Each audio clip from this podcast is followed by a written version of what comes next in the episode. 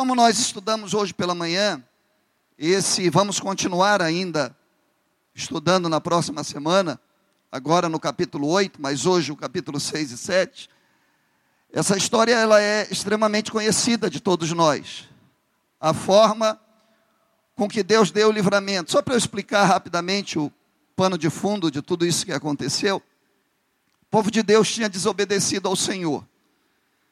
Entre o verso de número 1 e o verso de número 9, verso de número 10, descreve a causa do que, que tudo isso estava acontecendo.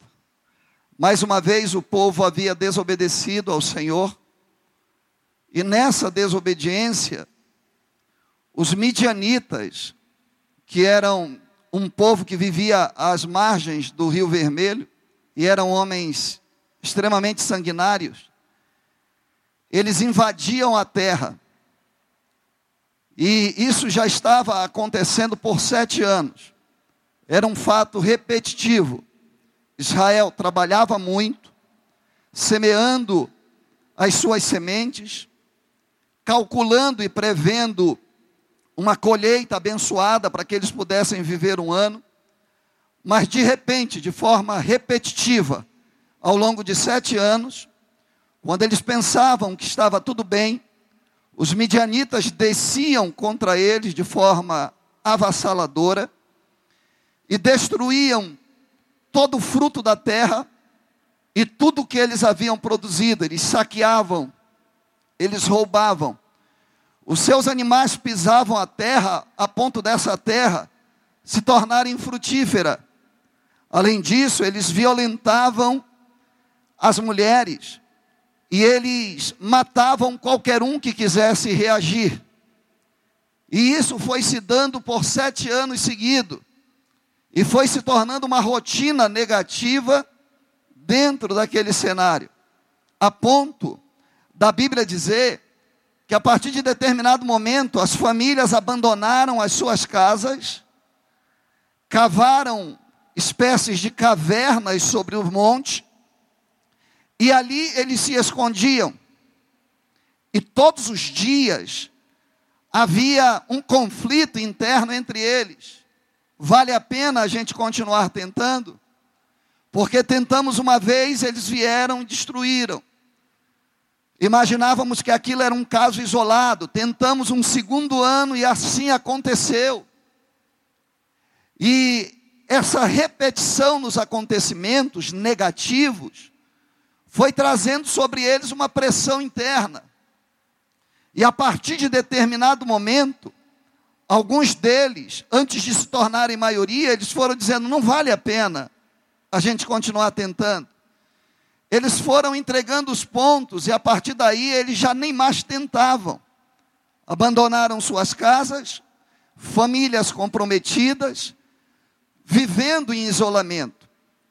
A partir desse momento, a Bíblia diz que eles empobreceram, eles estão empobrecidos, eles não têm mais força para trabalhar a sequência de fracasso provocou neles uma característica difícil de, de ser resolvida. Eles deixaram de crer que alguma coisa melhor podia acontecer. E a partir daí eles foram deixando de batalhar, eles foram deixando de acreditar. Autoestima comprometida. E cada ano que passava, eles empobreciam e empobreciam cada vez mais. Aí a Bíblia Sagrada diz que quando veio esse empobrecimento, eles fizeram aquilo que muitos de nós faz. O, o, problema não é fazer, o problema é demorar a fazer.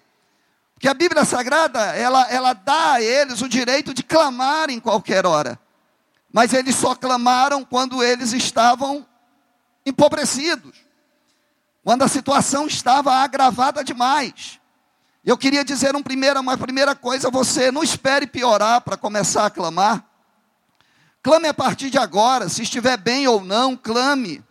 Não espere chegar ao, fim do, ao fundo do poço para a partir daí, a partir daí mudar de atitude. Comece a mudar de atitude a partir de agora. Cada um de nós, dos que aqui estamos, nós estamos sendo moldados pelo Senhor a cada dia. Tem coisas que ainda precisam mudar na nossa vida. Alguém ainda precisa de mudança? Levante a sua mão. Então não espere as coisas piorarem, assuma isso diante de Deus e clame a Ele, porque é interessante todas as vezes que o povo de Deus clama, Deus se manifesta. E agora, mais uma vez, Deus se manifestou.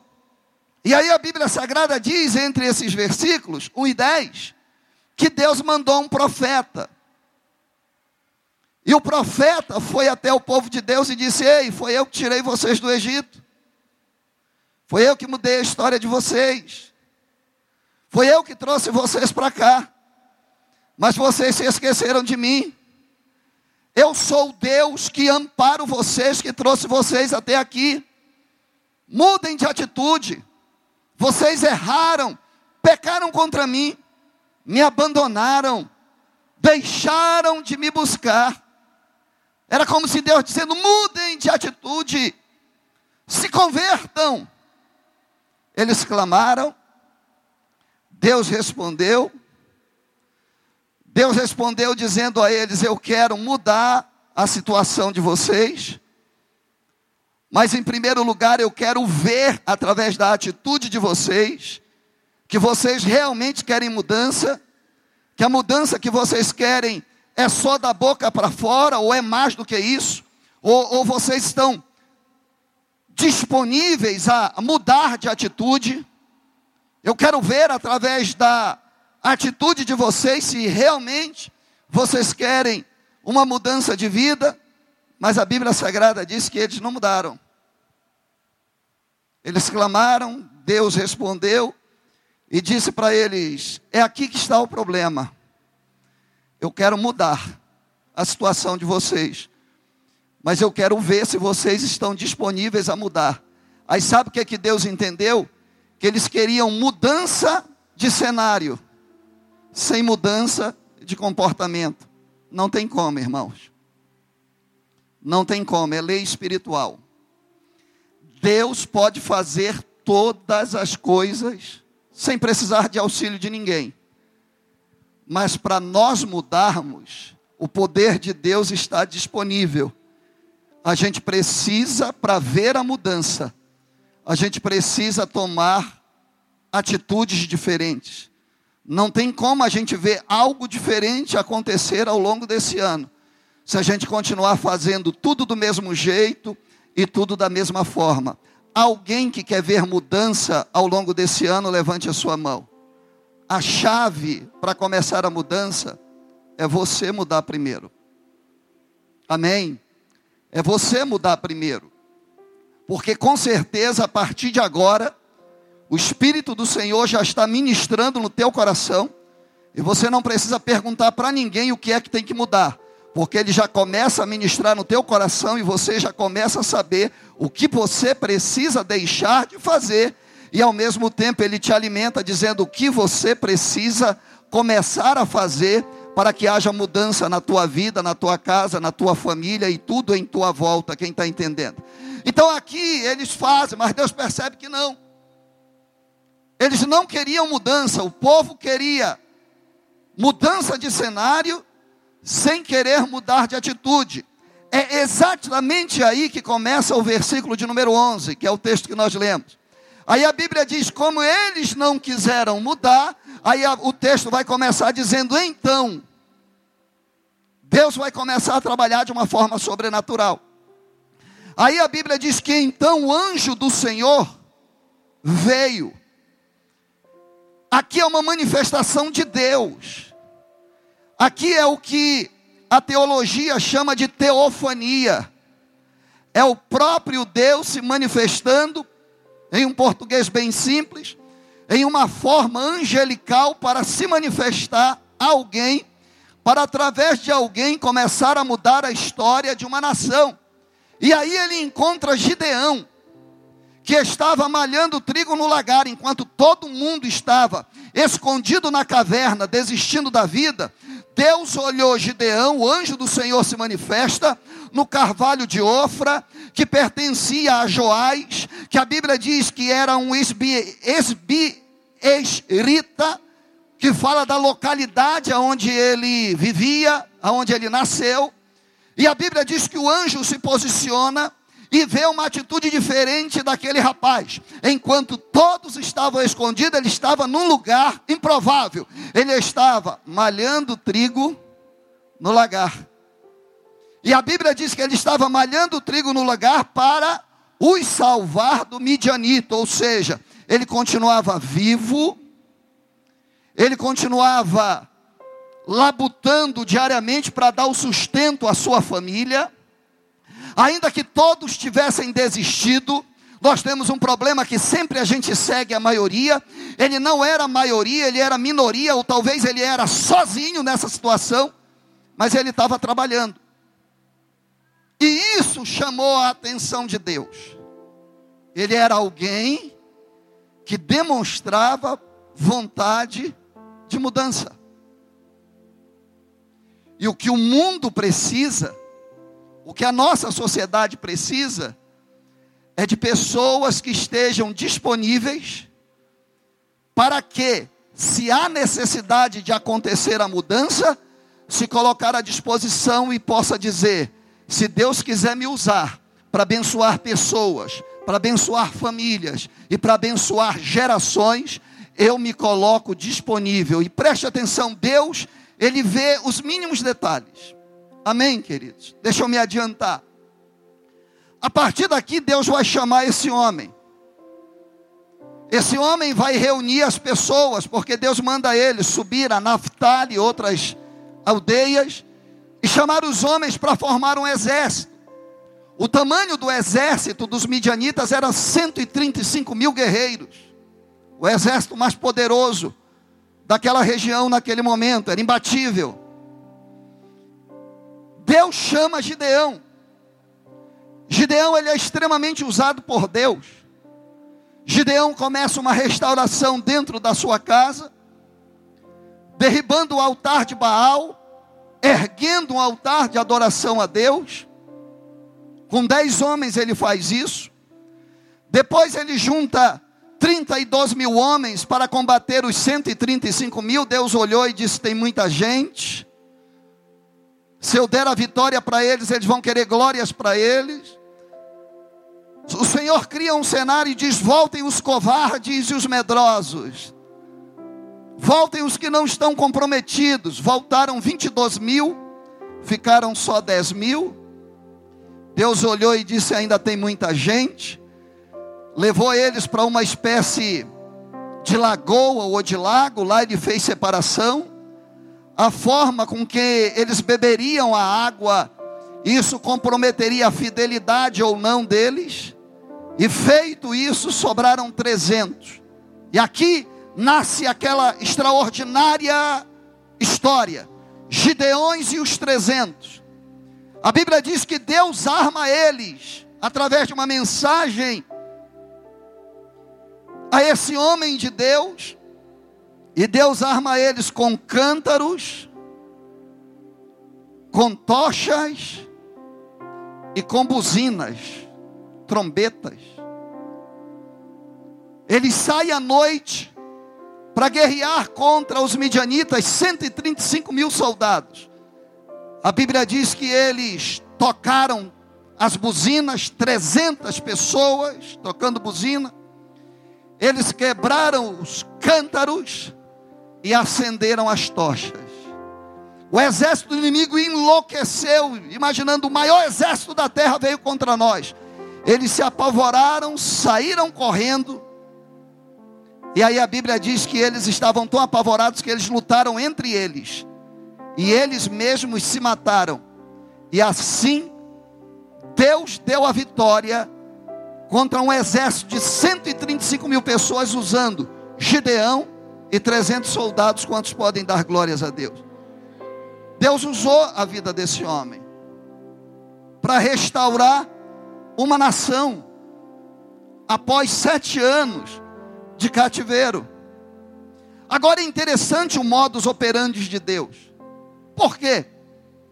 Porque o Deus que trabalhou para libertar uma nação, antes dele libertar a nação, ele libertou uma família. Olha como é que Deus trabalha. Antes dele libertar a nação, ele fala com Gideão e diz assim: Ó, oh, Gideão, você vai fazer um negócio a partir de agora, tá bom?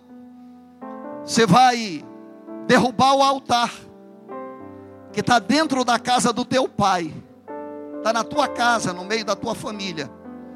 Você derruba o altar de Baal e ergue um altar de adoração a mim.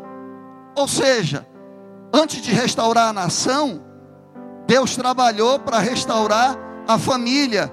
Quantos podem dar glórias a Deus? Ah, mas lendo a Bíblia Sagrada, eu entendi que antes dele restaurar a nação, ele restaurou a família. Mas antes dele restaurar a família de Gideão, ele precisava restaurar Gideão. Amém? Olha para o irmão que está do seu lado e diga assim: não adianta ter pressa. Deus tem o seu modus operandi de trabalhar. Amém? E querido, nós, nós que estamos aqui, nós somos engraçados. Eu acho que Deus ele tem uma paciência muito grande conosco. A gente tem a solução para a nação irmão Pedro Henrique. Se fosse eu, ah, se fosse eu, se fosse eu, eu botava para quebrar. Eu faria isso ou aquilo se fosse eu que tivesse lá. É assim ou não é? É? Teve briga. Você brigou com alguém por causa da política. Você disse: não aceito o Brasil assim. Não vai ser assim assado. Você brigou com todo mundo. Tem gente que até hoje você não fala, não fala com você. Você levantou uma bandeira tão forte, tão poderosa, por quê? Porque para todos você tem a solução. Através do seu pensamento e do seu entendimento, você tem a solução para esse país, a solução para essa nação. Nós nos vestimos de direita, nós nos vestimos de esquerda, e cada um de nós com uma solução. Aí Deus diz assim: ó, você quer resolver o problema lá fora, enquanto a tua família está vivendo confusão dentro de casa. E Deus não resolve problema de nação sem antes resolver problema da família. Quantos de vocês estão entendendo? Quero dizer glória a Deus. Aí uma outra coisa na família. Na família a gente tem a solução para tudo. Na família a gente é o santo. Na família quem está errado é a mulher. Na família quem está errado é os filhos. Não, eu sei como é que tem que fazer, porque eu sou. Ah. E aí você ajoelha diante de Deus e diz: Deus, restaura minha família. Ei, eu já recebi muitas pessoas, muitas mulheres dizendo: Ei, pastor, meu marido está cheio de demônio, está sendo usado pelo diabo. Eu já vi marido chegar para mim e dizer: Pastor, me ajude em oração. Porque minha mulher, ela não acompanha a minha espiritualidade, fariseu, filisteu, filho do Satanás. E aí ele fica colocando culpa nos outros dentro de casa. Ele ora para restaurar a família, só que Deus tem um modus operandi. Deus não restaura a nação antes de restaurar a família. E Deus não restaura a família antes de restaurar a pessoa. Ei, Deus te trouxe aqui nessa noite não foi para mudar o Brasil, não foi para mudar a família. Deus te trouxe aqui nessa noite para mudar a tua vida, para através da tua vida você mudar a família e, se necessário for, mudar a história dessa nação. Quem está entendendo, levanta a sua mão e glorifica o nome do Senhor. Amém? Olha para o amor que está do teu lado, amor, e diga para ele assim: ó antes de mudar alguma coisa dentro de casa, Deus quer mudar a sua vida, mamãe. Deus quer mudar a sua vida, meu filho. Deus quer usar a sua vida. Deus quer mudar a sua vida, pastor. Amém? Quem está entendendo? E assim que Deus vai operar. Eu quero te falar hoje sobre a restauração de Gideão. Aí a Bíblia diz que Deus chega com Gideão. Aí Deus chega mais ou menos assim cabra bom, este bicho esperto, sabe? Se fosse um paraense, eita caba pai d'égua. O Senhor ele chega com Gideão. Gideão está lá na peleja. Aí Deus diz para ele: leia comigo. Versículo de número 12. A Bíblia diz: Então o anjo do Senhor lhe apareceu e disse: O Senhor é contigo, varão valoroso. O Senhor é contigo, você tem valor. Você é precioso. Você tem coisa boa aí do lado de dentro. O Senhor reconhece o valor que aquele rapaz tinha, que aquele homem tinha. Enquanto todo mundo estava parado, ele estava trabalhando. Alguém passava e dizia: Ei, rapaz, tu é doido. Isso aí não vai dar em nada. Os midianitas vão descer e vai acabar com o teu trabalho. Ele diz: Não importa, eu estou fazendo para o sustento da minha família. Deus percebe nele coisa boa. Deus está olhando para você agora. Nem você acredita. Mas Deus está dizendo: Tem coisa boa aí dentro. Mais uma vez, olhe para a pessoa que está do seu lado e diga: Deus já viu coisa boa aí dentro. Diga, dá uma sacudida nele e diga: Deixa ele te usar. Aí Deus fala para ele: Varão valoroso. Deus olha para ele e diz: Tu és especial, varão valoroso. Só que Gideão tem um problema sério. Gideão, ele, ele não acredita mais em si mesmo. Gideão se sente um fracassado. João, eh, Gideão ele já aceita para si, não vou conseguir. Sabe Deus falando, tu vai. Não vou. Não, tu vai, rapaz. Não vou. Não tem como. Meu irmão, eu quero dizer para você, Deus te trouxe aqui nessa noite para dizer que você é especial para Ele varão valoroso, varoa valorosa. Só que ele tem problema. Quando Deus diz isso para ele, sabe o que, é que ele diz para Deus? Ele tem um problema espiritual. Ele responde em cima da bucha, ele diz: Ai, Senhor meu, verso 13. Se o Senhor é conosco, por que tudo isso nos sobreveio? O que está acontecendo isso com a minha vida? O Senhor não está vendo? Aí ele diz: O que é feito de todas as maravilhas que os nossos pais nos contaram, dizendo: Não nos fez o Senhor subir do Egito. Que isso, Senhor, que está acontecendo? O Senhor não está vendo? Como é que o Senhor pode dizer que o Senhor é conosco se tudo isso está acontecendo? Aí ele diz: Porém, agora o Senhor nos desamparou e nos, de, e não, e nos deu na mão dos midianitas. Ele está colocando culpa em Deus. Quantas vezes nós fizemos isso? Colocamos a culpa do nosso fracasso e das nossas perdas em Deus,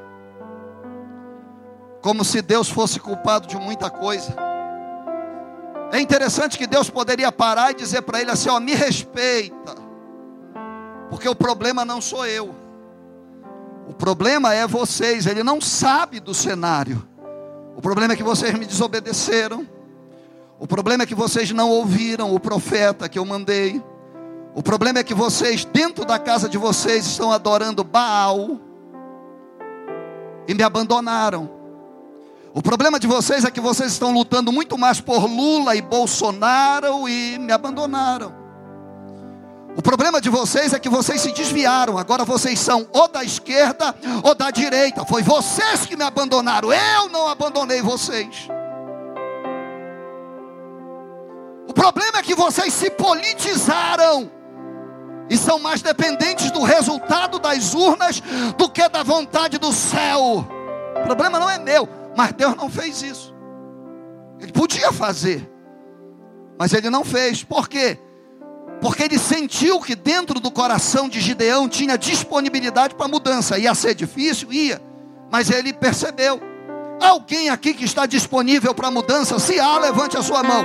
Se não quer mudança, se vai continuar de direita ou de esquerda, já pode vazar. Mas se quiser mudança, continua.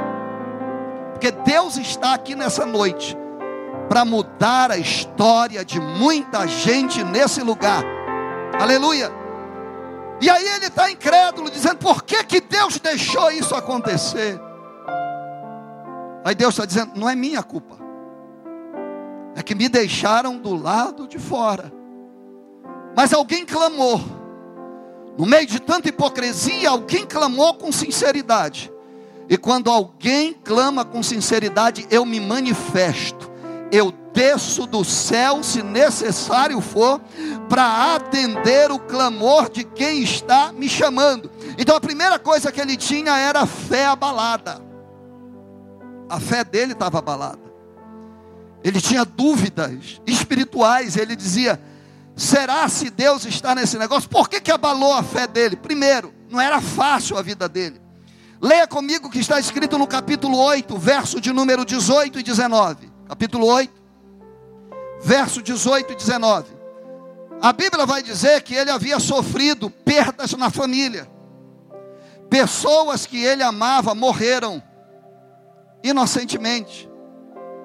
E só quem perde um ente querido de uma hora para outra é capaz de entender entender como andava o psicológico desse rapaz que está acabado. Mas Deus está dizendo para ele: você é varão e você é valoroso. Eu conheço você por dentro.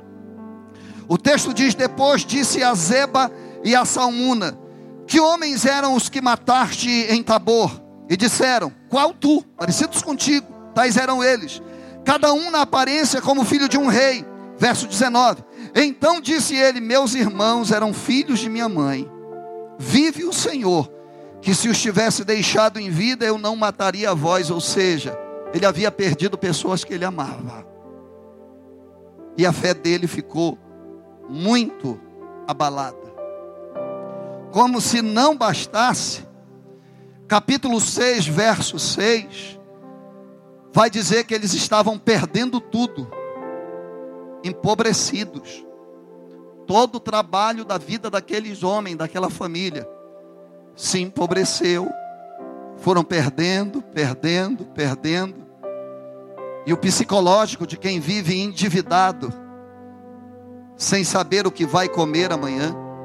O psicológico de quem investiu todo o seu a sua sabedoria, todo o seu recurso, toda a sua força e vê a empresa quebrando do dia para a noite o psicológico de quem trabalhou tantos anos e daqui a pouco chega a notícia, foi demitido, só que agora já tem uma idade que não é mais uma, uma idade de mercado, é uma idade de 50, é uma idade de 60 anos, não sei, aonde as pessoas não te recebem mais como empregado, por quê? Porque você já está velho, e querem pessoas mais baratas e mais novas, não adianta o teu currículo, as pessoas não querem, e as pessoas nesse estado, vendo o dia passar, vendo tudo se acabar, sem saber qual é a desculpa que vai dar amanhã, quando o credor chegar em casa, meu irmão, só quem passa por situação semelhante sabe como é que fica o psicológico e quando o psicológico ele é abalado, a nossa fé é comprometida.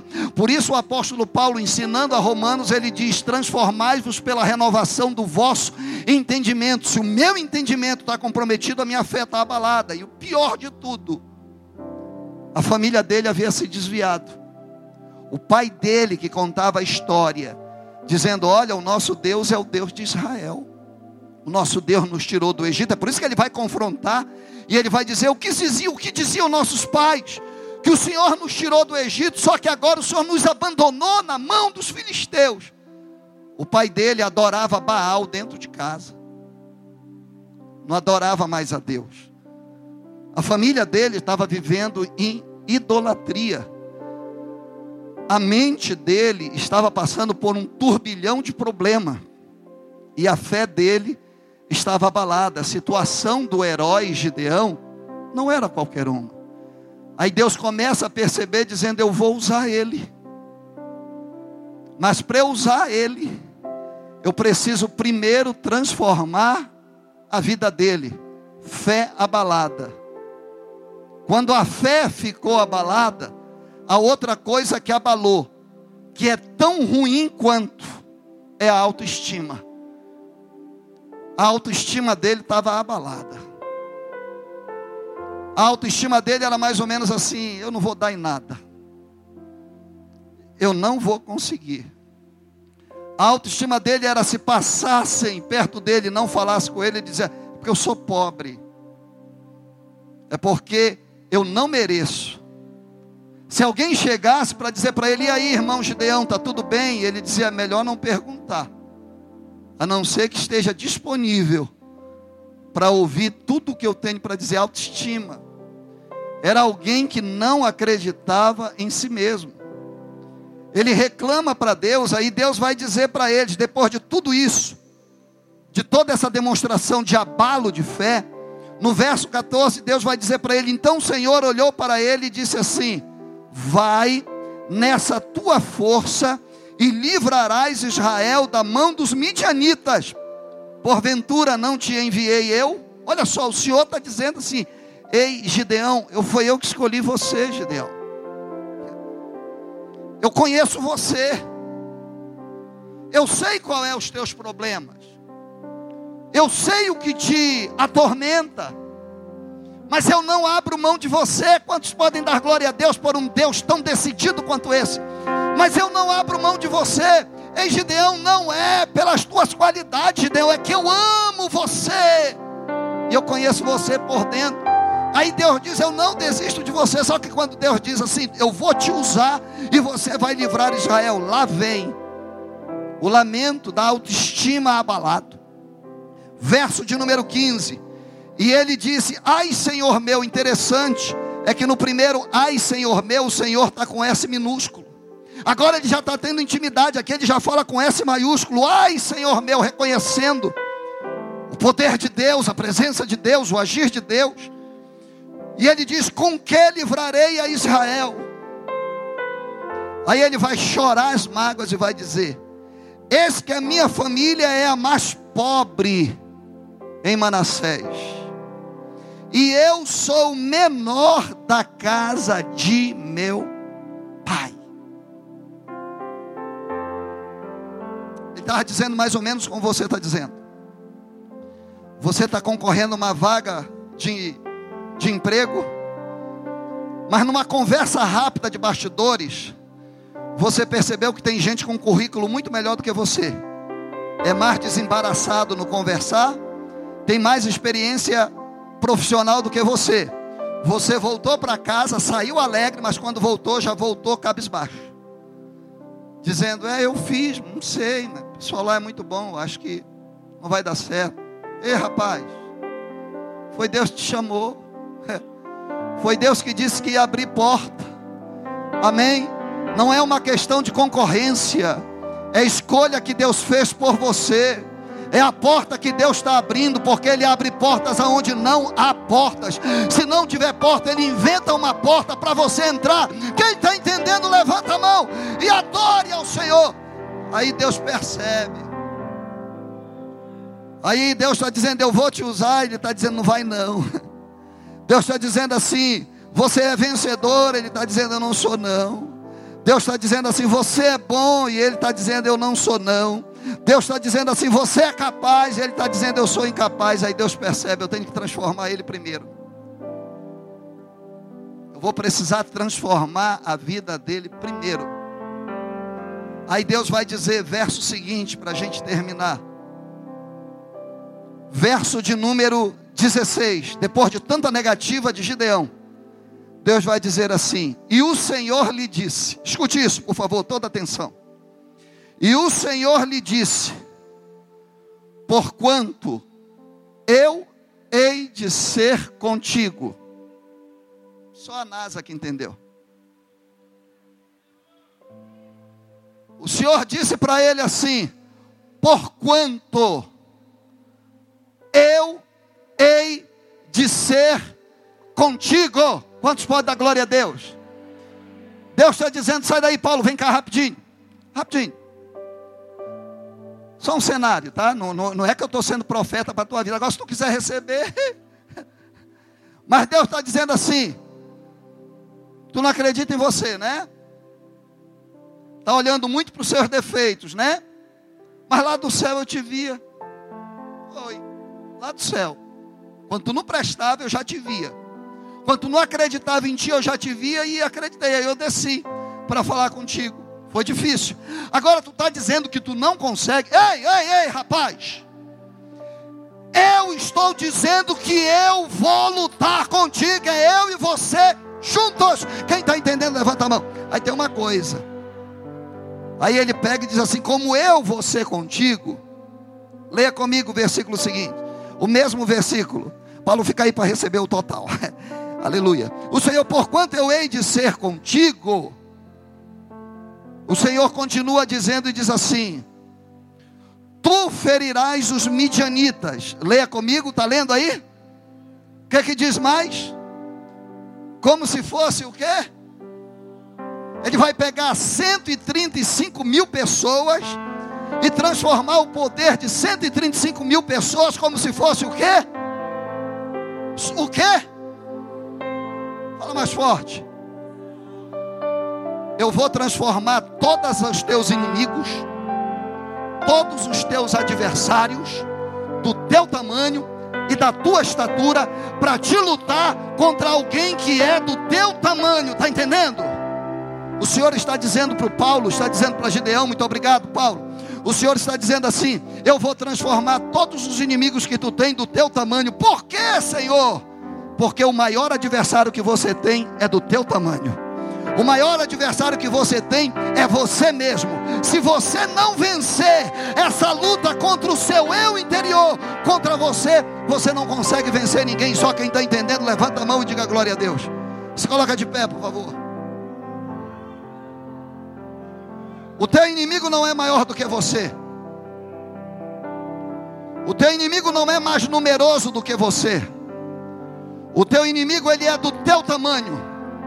Se você vencer a batalha contra você, você tem chance de vencer o mundo inteiro. Quem está entendendo, diga glória a Deus.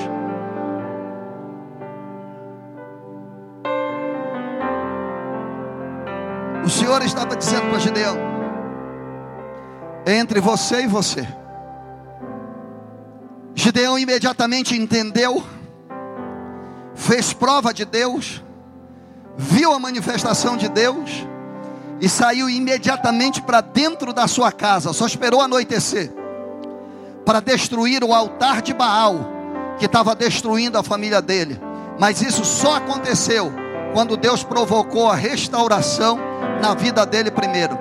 Ei, Deus te trouxe aqui nessa noite para restaurar em primeiro lugar a sua vida. Quem precisa de restauração, não perde mais um minuto, pastor. Eu tenho perdido a batalha. Eu tenho perdido a batalha contra as drogas, pastor. Eu tenho perdido a batalha contra a prostituição. Eu digo que eu não vou fazer, mas quando eu vejo, eu estou fazendo.